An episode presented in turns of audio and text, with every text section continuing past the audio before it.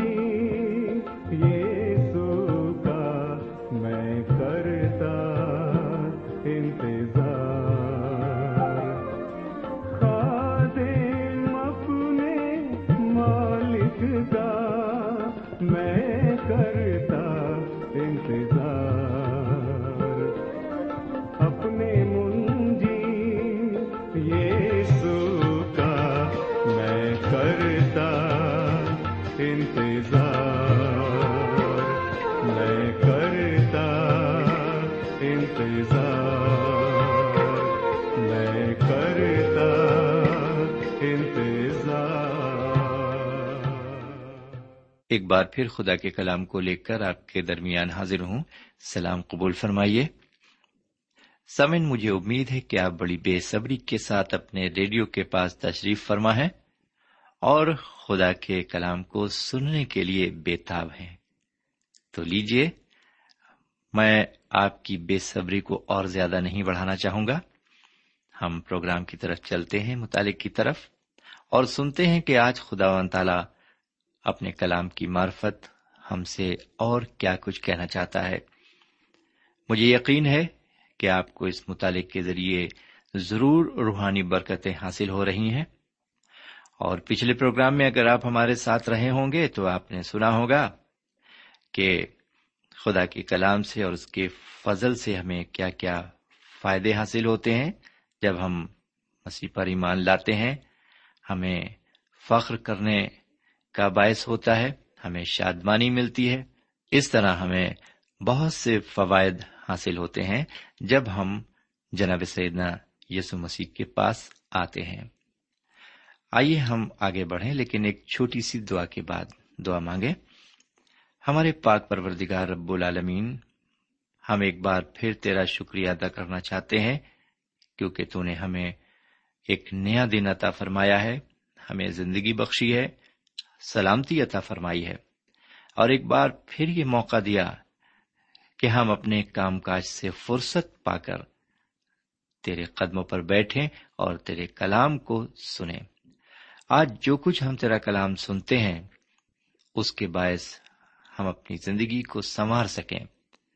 یہ دعا ہم اپنے حضور کریم جناب سیدنا یسو مسیح کے وسیلے سے مانگتے ہیں۔ آمین۔ سمن گزشتہ پروگرام میں میں نے نجات سے حاصل ہونے والے فوائد کا ذکر کیا تھا، لیکن آج کے مطالعے میں مقدسوں کی تقدیس پر ہم روشنی ڈالیں گے۔ میرے بھائی، نجات میں ہمارے راست باز ہونے کا اعلان ہوتا ہے۔ لیکن خدا اس سے کچھ اور زیادہ کرنے کا ارادہ رکھتا ہے۔ گناہ سے مخلصی کسی انسان کو راست باز نہیں ٹھہراتی۔ اس کا مطلب یہ ہے کہ خدا کی پاک عدالت میں جو کہ آسمان پر ہے، ایک گنہگار جس کا دل تبدیل نہیں ہوا ہے، اب راست باز ٹھہرتا ہے۔ میرے پیارے بھائی بہن اور میرے پیارے بزرگ خدا کسی بھی گنہگار کو گناہ میں پڑے ہوئے رہنے دینا نہیں چاہتا۔ اگر آپ یہ سوچتے ہیں کہ خدا چاہتا ہے کہ ایک گنہگار گناہ میں پڑا رہے، تو یہ غلط ہے۔ خدا یہ چاہتا ہے کہ ہر گنہگار ایک نیا مخلوق بن جائے۔ خدا ایسا راستہ پیدا کرتا ہے جس کے ذریعے ہم اس کا فضل حاصل کر سکتے ہیں۔ ہماری تقدیس ہو سکتی ہے۔ اب جو مطالعہ پیش ہونے جا رہا ہے، اس کو سمجھنے میں مشکل ہوگی۔ یہی نہیں، اس تعلیم کو قبول کرنے میں بھی دقت محسوس ہو سکتی ہے۔ آئیے ہم آگے بڑھیں۔ بارہویں آیت سے لے کر اکیسویں آیت تک عبارت پر غور کریں۔ میں اس عبارت کو ابھی پورا نہیں پڑھ رہا ہوں۔ اگر ضرورت محسوس ہوئی تو ہم آخر میں مطالعے کے اس عبارت کو پڑھ لیں گے۔ میں آپ کی خدمت میں پہلی آیت یعنی کہ بارہویں آیت میں حضرت آدم جو کہ پہلے آدمی تھے، ان کے گناہ کی سمت اشارہ کرتا ہوں، یہاں پر ہمیں اشارہ ملتا ہے۔ آئیے اس آیت کو غور سے سنیں۔ بارہویں آیت میں آپ کی خدمت میں رکھتا ہوں۔ لکھا ہوا ہے بس جس طرح ایک آدمی کے سبب سے گناہ دنیا میں آیا اور گناہ کے سبب سے موت آئی اور یوں موت سب آدمیوں میں پھیل گئی، اس لیے کہ سب نے گناہ کیا۔ میرے بھائی، آج کے متعلق کی یہ پہلی آیت ہے یعنی بارہویں آیت۔ سمے نے آپ نے اس عبارت کو اچھی طرح سنا۔ یہاں جس گناہ کا ذکر کیا گیا ہے اور جس کے بارے میں ہم بات چیت کر رہے ہیں، وہ گناہ حضرت آدم نے کیا تھا۔ دنیا میں سب سے پہلا گناہ جو پہلے انسان نے کیا۔ نہ وہ دوسرا گناہ تھا، نہ تیسرا اور نہ ہی چوتھا تھا۔ یہ گناہ باغ عدن میں سرزد ہوا۔ حضرت آدم نے خدا کے حکم کے خلاف کام کیا۔ اس ایک گناہ کے سبب سے موت آئی۔ خدا نے حکم ادولی کی سزا اس طرح دی، تو خاک ہے اور خاک میں پھر لوٹ جائے گا۔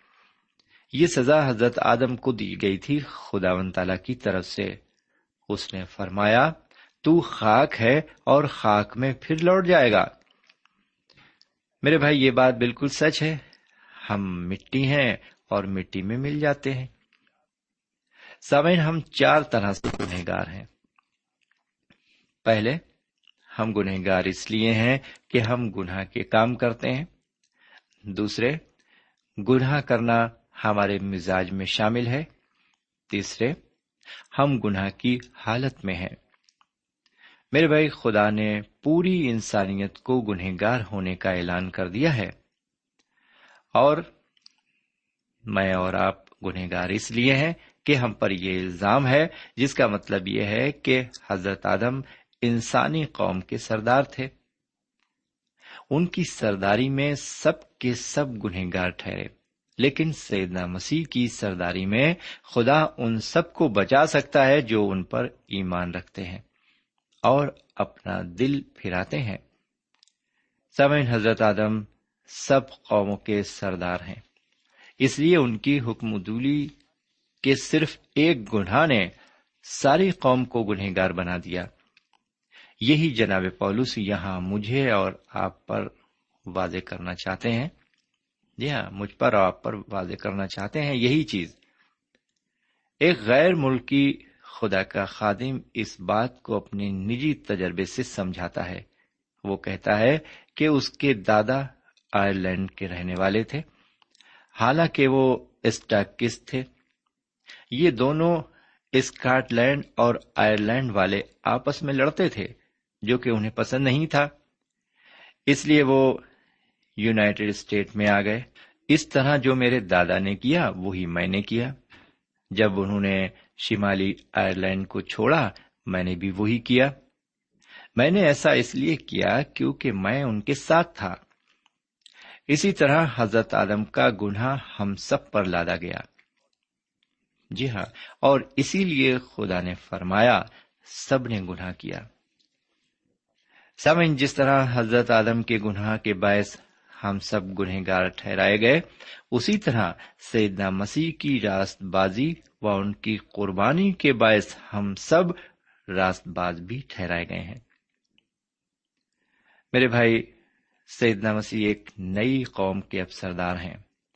انہیں سردار کاہن ٹھہرایا گیا ہے۔ لکھا ہے، سیدنا مسیح مومنوں کی جماعت کا سر ہے اور یہ جماعت ان کا بدن ہے۔ سیون پولس رسول کرنتھیوں میں رہنے والے مومنوں کو لکھے گئے خط کے تیرہویں باپ کی کسویں اور بائیسویں آیت میں لکھتے ہیں، کیونکہ آدمی کے سبب سے موت آئی، تو آدمی کے سبب سے مردوں کی قیامت بھی آئی۔ جیسے آدم میں سب مرتے ہیں، ویسے ہی سیدنا مسیح میں سب زندہ کیے جائیں گے۔ میرے پیارے بھائی بہن، ہم خدا کے فضل سے نجات یافتہ ہیں۔ اس کے فضل سے زندہ ہیں اور اس کے فضل سے ہم آسمان میں جگہ بھی پائیں گے۔ سامعین، اب میں تیرہویں آیت کو پیش کرتا ہوں، پانچویں باپ کی تیرہویں آیت کو۔ یہاں لکھا ہوا ہے، کیونکہ شریعت کے دیے جانے تک دنیا میں گناہ تو تھا، مگر جہاں شریعت نہیں، وہاں گناہ محسوب نہیں ہوتا۔ سامعین، حضرت آدم سے لے کر حضرت موسا تک گناہ تو تھا، لیکن اس وقت اسے محض قانون شکنی نہ سمجھ کر خدا سے بغاوت سمجھا جاتا تھا۔ یہی وجہ ہے کہ خدا نے اپنے بھائی کے قتل کرنے پر اسے موت کی سزا نہیں دی۔ جی ہاں جب قائن نے اپنے بھائی حابل کو قتل کیا تو خدا نے اسے موت کی سزا نہیں دی، بلکہ اسے ایک ایسا نشان دیا جس سے وہ لوگوں سے بچ سکے اور وہ اسے قتل نہ کرے۔ لکھا ہے، اور خدا نے قائن کے لیے ایک نشان ٹھہرایا کہ کوئی اسے پا کر مار نہ ڈالے۔ سمین وہ نسل جو حضرت نوح کے دنوں میں بڑے طوفان سے ہلاک ہوئی۔ وہ بھی گناہ میں سر سے لے کر پاؤں تک غرق تھی۔ وہ قوم ناقابل اصلاح تھی۔ دیکھیے خدا کا کلام ان کے بارے میں کیا فرماتا ہے۔ اور خداون نے دیکھا کہ زمین پر انسان کی بدی بہت بڑھ گئی۔ اور اس کے دل کے تصور اور خیال سدا برے ہی ہوتے ہیں۔ لیکن ان لوگوں نے دس ایک کام کو توڑا نہیں تھا۔ جی ہاں میرے بھائی، ان لوگوں نے دس ایک کام کو نہیں توڑا تھا۔ توڑا اس لیے نہیں تھا کہ ابھی تک شریعت ان کے درمیان نہیں آئی تھی۔ خدا نے ان کو سزا اس لیے دی کہ وہ بدی میں گرفتار تھے۔ میرے پیارے بھائی بہن، یہی جواب غیر اہل کتاب کے سوالوں کا ہوگا، جنہوں نے خوشخبری نہیں سنی ہے۔ اس پر یقین کرنا میرے اور آپ کے لیے مشکل ہوگا، کیونکہ ہم اس قوم سے تعلق رکھتے ہیں جو گمراہ ہے۔ ہمیں مخلصی کی ضرورت ہے۔ یہاں تک کہ ہمارے خیالات بھی خدا سے جدا ہو گئے ہیں۔ لیکن ہم یہ تسلیم نہیں کر سکتے اور یہ سمجھتے ہیں کہ ہم ایک خوبصورت نسل سے تعلق رکھتے ہیں۔ چودہویں آیت میں لکھا ہے کہ موت نے آدم سے لے کر حضرت موسا تک حکمرانی کی۔ لکھا ہوا ہے تو بھی آدم سے لے کر حضرت موسا تک موت نے ان پر بادشاہی کی، جنہوں نے اس آدم کی نافرمانی کی طرح جو آنے والے کا مسیل تھا، گناہ نہ کیا تھا۔ سامن یہاں جناب پولس رسول موت کو ایک شخصیت کے طور پر پیش کرتے ہیں۔ وہ کہتے ہیں کہ موت کی بادشاہت حضرت آدم سے لے کر حضرت موسا تک رہی۔ حالانکہ انہوں نے دس ایک کام کو توڑا نہیں تھا، پھر بھی وہ گنہگار تھے۔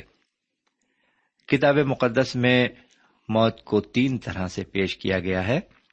پہلی جسمانی موت، دوسری روحانی موت۔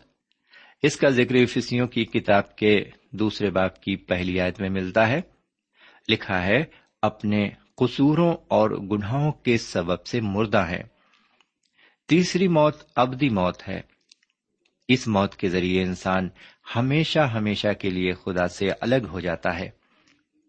اور جب تک مخلصی حاصل نہ ہو، انسان ایسی موت مرتا رہے گا۔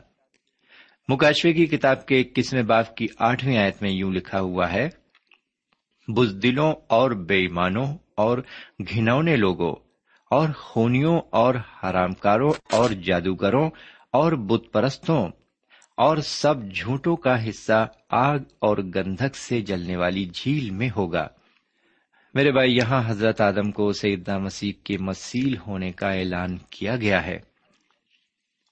اگلی آیتوں میں سیدہ مسیح کی رہنمائی کا ذکر کیا گیا ہے۔ پندرہویں آیت سے سولہویں آیت تک یہاں لکھا ہوا ہے، لیکن گناہ کا جو حال ہے، وہ فضل کی نعمت کا نہیں کیونکہ جب ایک شخص کے گناہ سے بہت سے آدمی مر گئے تو خدا کا فضل اور اس کی جو بخشش ایک ہی آدمی یعنی یسو مسیح کے فضل سے پیدا ہوئی، بہت سے آدمیوں پر ضرور ہی افراد سے نازل ہوئی۔ اور جیسا ایک شخص کے گناہ کرنے کا انجام ہوا، بخشش کا ویسا حال نہیں، کیونکہ ایک ہی کے سبب سے وہ فیصلہ ہوا، جس کا نتیجہ یہ ہوا کہ لوگ راست باز ٹھہرے۔ سمن سیدہ مسیح کے وسیلے سے ہمارے پاس بہت کچھ ہے، لیکن لوگ باغیدن کے مقابلے کچھ اور حیرت انگیز شے کی تلاش کر رہے ہیں۔ جیسا کہ ابرانیوں کے خط اس کے گیارہویں باغ کی تیرہویں آیت میں لکھا ہوا ہے، یہ سب ایمان کی حالت میں مرے اور وعدہ کی ہوئی چیزیں نہ پائیں، مگر دور ہی سے انہیں دیکھ کر خوش ہوئے اور اقرار کیا کہ ہم زمین پر پردیسی اور مسافر ہیں۔ جی ہاں سامعین، یہ بالکل صحیح ہے کہ ہم یہاں پردیسی اور مسافر ہیں۔ آپ بھی یہ محسوس کرتے ہوں گے کہ اس خط کا سمجھنا کافی مشکل ہے۔ اسے آسان طریقے سے یوں سمجھ سکتے ہیں کہ ایک انسان کی نافرمانی سے پوری نسل گناہ میں ڈوب گئی اور ایک کی فرما برداری سے اور سیدہ مسیح کی قربانی سے گنہگار کی مخلصی ممکن ہوئی ہے۔ اب میں آپ کی خدمت میں سترویں اور اٹھارہویں آیت کو پیش کرتا ہوں۔ یہاں لکھا ہوا ہے کیونکہ جب ایک شخص کے گناہ کے سبب سے موت نے اس ایک کے ذریعے سے بادشاہی کی، تو جو لوگ فضل اور راست بازی کی بخشش افراد سے حاصل کرتے ہیں، وہ ایک شخص یعنی حضور کریم یسو مسیح کے وسیلے سے ہمیشہ کی زندگی میں ضرور ہی بادشاہی کریں گے۔ غرض جیسا کہ گناہ کے سبب سے وہ فیصلہ ہوا، جس کا نتیجہ سب آدمیوں کی سزا کا حکم تھا۔ ویسا ہی راست بازی کے ایک کام کے وسیلے سے سب آدمیوں کو وہ نعمت ملی، جس سے راست باز ٹھہر کر زندگی پائیں۔ سمعین، جناب پولس نے پہلے کہا ہے کہ موت نے بادشاہی کی۔ موت نے ایک انسان کی نافرمانی کی وجہ سے حکمرانی کی۔ یہ نافرمانی ایک انسان کے سبب سے پہلے کام کی وجہ سے ہوئی۔ یہاں حضرت پولس ایک اور بادشاہی کی طرف اشارہ کرتے ہیں۔ یہ ہمیشہ کی زندگی کی بادشاہت ہے۔ یہ ان سب کے لیے ہے جو موت کے زیر سائے ہیں۔ اور یہ چاہتے ہیں کہ ان پر بہتائش سے یعنی کثرت سے فضل ہو۔ انسان کو صرف اس فضل کو حاصل کرنا ہے۔ اور اس بادشاہی کے بادشاہ ہیں سیدنا مسیح۔ یہ فضل انہی کے وسیلے سے حاصل ہے۔ آگے ایک اصول کا ذکر ہے کہ کس طرح گناہ اور راست بازی منسوب کیے جاتے ہیں۔ یہ اصول حضرت آدم اور سیدنا مسیح کی رہنمائی میں استعمال ہوتا ہے۔ اب میں انیسویں، بیسویں اور اکیسویں آیت کو آپ کی خدمت میں رکھتا ہوں۔ یہاں پر اس طرح لکھا ہوا ہے، کیونکہ جس طرح ایک ہی شخص کی نافرمانی سے بہت سے لوگ گنہگار ٹھہرے، اسی طرح ایک کی فرما برداری سے بہت سے لوگ راست باز ٹھہریں گے اور بیچ میں شریعت آ موجود ہوئی تاکہ قصور زیادہ ہو جائے، مگر جہاں گناہ زیادہ ہوا، وہاں فضل اس سے بھی نہایت زیادہ ہوا، تاکہ جس طرح گناہ نے موت کے سبب سے بادشاہی کی۔ اسی طرح فضل بھی ہمارے خدا مسیح کے وسیلے سے ہمیشہ کی زندگی کے لیے راست بازی کے ذریعے سے بادشاہی کرے۔ میرے بھائی، جہاں ایک آدمی کی نافرمانی سے دنیا میں گناہ آیا اور اس کی بادشاہی قائم ہوئی، وہیں ایک شخص کی فرما برداری اس کی قربانی اور اس کے مردوں میں سے جی اٹھنے کے وسیلے سے یہ ممکن ہو سکا ہے کہ خدا ہر ایک انسان کو جو گنہگار ہے اور ہمیشہ کی زندگی کی بادشاہی میں آنا چاہتا ہے سیدہ مسیح کے وسیلے سے راست باز ٹھہرائے، جو ان پر ایمان لاتے ہیں۔ جب خدا نے اپنے لوگوں کو شریعت دی، تو اس میں قربانیوں کا بندوبست کیا۔ لیکن جناب سیدنا یسو مسیح نے اس دنیا میں آ کر اور اپنی قربانی دے کر اس بندوبست کی روایت کو پورا کر دیا۔ اور اس طرح سے خدا نے اس بھٹکی ہوئی قوم کو ایک موقع فراہم کیا کہ وہ گناہ کے جرم سے نجات پائیں۔ سمجھ میں اور آپ اس دنیا میں زندگی بسر کر رہے ہیں جہاں کے موت کی بادشاہی ہے۔ کلام مقدس صاف صاف کہتا ہے کہ ابلیس اس دنیا کا سردار ہے۔ جی ہاں کلام میں صاف طور پر کہا گیا ہے کہ ابلیس اس دنیا کا سردار ہے۔ وہ ڈھونڈتا پھرتا ہے کہ کس کو پھاڑ کھائے۔ پترس کے پہلے خط کے پانچویں باپ کی آٹھویں آیت میں آپ اس چیز کو پڑھ سکتے ہیں۔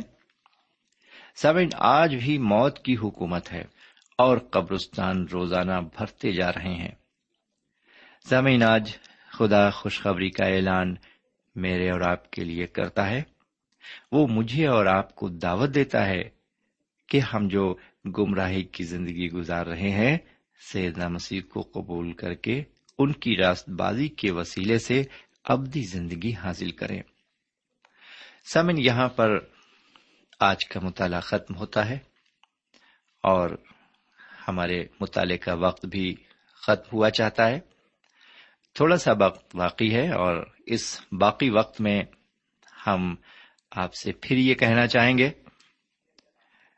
کہ اگر آپ کو یہ پروگرام پسند آ رہا ہے، آپ کو اس سے روحانی برکتیں حاصل ہو رہی ہیں، تو برائے مہربانی آپ ایک پوسٹ کارڈ کے ذریعے ہمیں بھی ان سے آگاہ کریں۔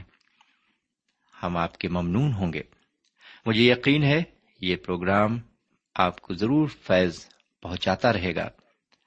میرے پیارے بھائی بہن، ہم شکر گزار ہیں آپ کے تمام خطوط کے لیے جو آپ ہمیں لکھا کرتے ہیں، اور ان خطوط کے ذریعے ہماری ہمت افزائی کیا کرتے ہیں۔ اتنا وقت نہیں کہ میں نام لے سکوں، لیکن کچھ لوگوں کے نام بھی میں جانتا ہوں، انگلیوں پر ہیں، جو مجھے مہینے میں دو تین خط تو ضرور لکھ دیتے ہیں، اور اس سے میری بڑی حوصلہ افزائی ہوتی ہے۔ میرے پیارے بھائی بہن، خطوطی سلسلے کے دوران اگر کوئی غلطی مجھ سے ہوتی ہے تو آپ اسے بھی نظر انداز کر دیں۔ اور اب یہاں پر مجھے اجازت دیں۔ اگلے پروگرام میں پھر ملیں گے۔ تب تک کے لیے خدا حافظ۔ سامعین، ابھی آپ نے ہمارے ساتھ رومیو کے نام پولس رسول کے خط کا مطالعہ کیا۔ ہمیں یقین ہے اس مطالعے سے آپ نے برکتیں حاصل کی ہوں گی۔ ہم چاہتے ہیں کہ آپ ہمیں ضرور خط لکھیں، ہم آپ کے خط کا انتظار کریں گے۔ خدا حافظ۔ ہمارا پتہ ہے، programme Noor ul post box number one five seven five Sialkot Pakistan. پتا ایک بار پھر سن لیں۔ پروگرام نور ال پوسٹ باکس نمبر ایک پانچ سات پانچ سیال کوٹ پاکستان۔